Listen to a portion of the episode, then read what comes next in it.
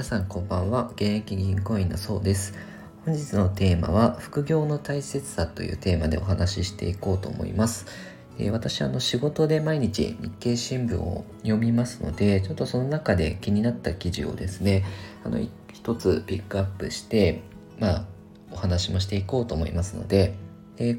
今回はですね2021年5月30日の日経新聞長官ですね。ちょっと興味深いもの個人的になんですが記事がありましてえっと2021年の賃金動向調査で定期昇給と基本給を一律に引き上げるこうベアですね。ベアを合わせた平均賃上げ率は前年比で0.1ポイント減の1.82%となったようなんですね。でこの1.82っていう数字が、まあ、2%を下回るのが約8年ぶりみたいです。で、賃上げ率っていうのが、まあ、前年を下回るのがもう3年連続らしいんですね。まあ、コロナであの下がるのはしょうがないかなと思うんですけど、ちょっと3年連続下がってるっていうのは、昔と違って給料は右肩上がりでは上がっていってないんだなっていうのは、えー、一つ感じました。で、収入をやっぱりね、上げづらくなったので、自分で稼ぐスキルっていうのは大切だと思うんですね。で、会社員の方、あの、副業ですね、あの、おすすめはしてるんですけど、会社員の方だったらですね、私、インターネット副業をおすすめしてるんですね。で、その理由が、主に3つあります。で、1つ目はリ、まずリスクが著しく小さいっていうところが1つですね。で、これ解説していくと、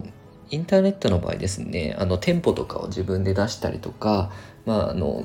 原材料とか、その、なんか仕入れ作業とかですね、あと、初期費用もインターネットだとかからないですし、こういうスタンド FM とかも、あの、ただで利用できますので、あとその、在庫を抱えないっていうところもいいところですよね。で、二つ目が、自分が寝てる間にも収益が発生するっていうのが、えー、いい点ですね。で、例えば、YouTube の動画とかですね一回広告がつくようになると、まあ、自分が寝てる間にも広告収入がですね入ってくるようになりますよと。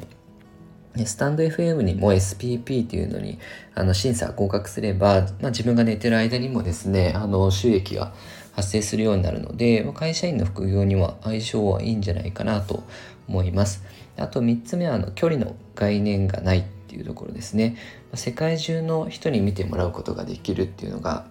まあ、利点かなと思います。例えば地方とかに住んでいたとしても、まあ、世界中どこにでもあの見つけてくれさえすればですねあの自分の商品とかコンテンツとか見てもらえるようになるので、まあ、この主に3つですね。あのインターネット副業のいいところっていうのは、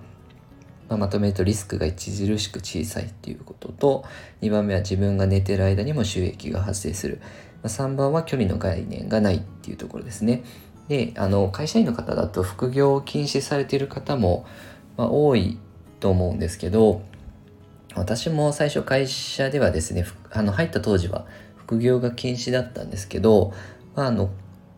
今ですねやっぱり副業しないとやっていけないってことで航空会社とかもそうですよね。ANA とか JAL とかも副業解禁どんどんなっていってますけど今禁止されているところでもあのいずれ解禁になってくるっていうのは可能性として十分あるのとあとはその副業できない会社にいるのもちょっとリスクになってくるので、まあ、そのいずれですねあの解禁されることを見越して準備はしておいておいてもいいのかなということとあと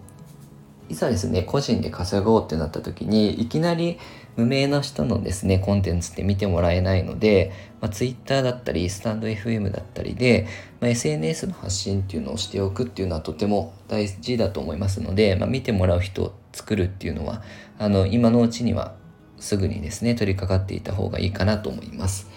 でこのように私のチャンネルではあの資産形成に役立つ情報だったりとか副業とかですね、収入を上げることについてもどんどん発信していきますので、よかったら、えー、チャンネル登録よろしくお願いいたします。あとは、えー、Twitter でもあの情報提供してますので、よかったらフォローしてみてください。えー、ご視聴いただきありがとうございました。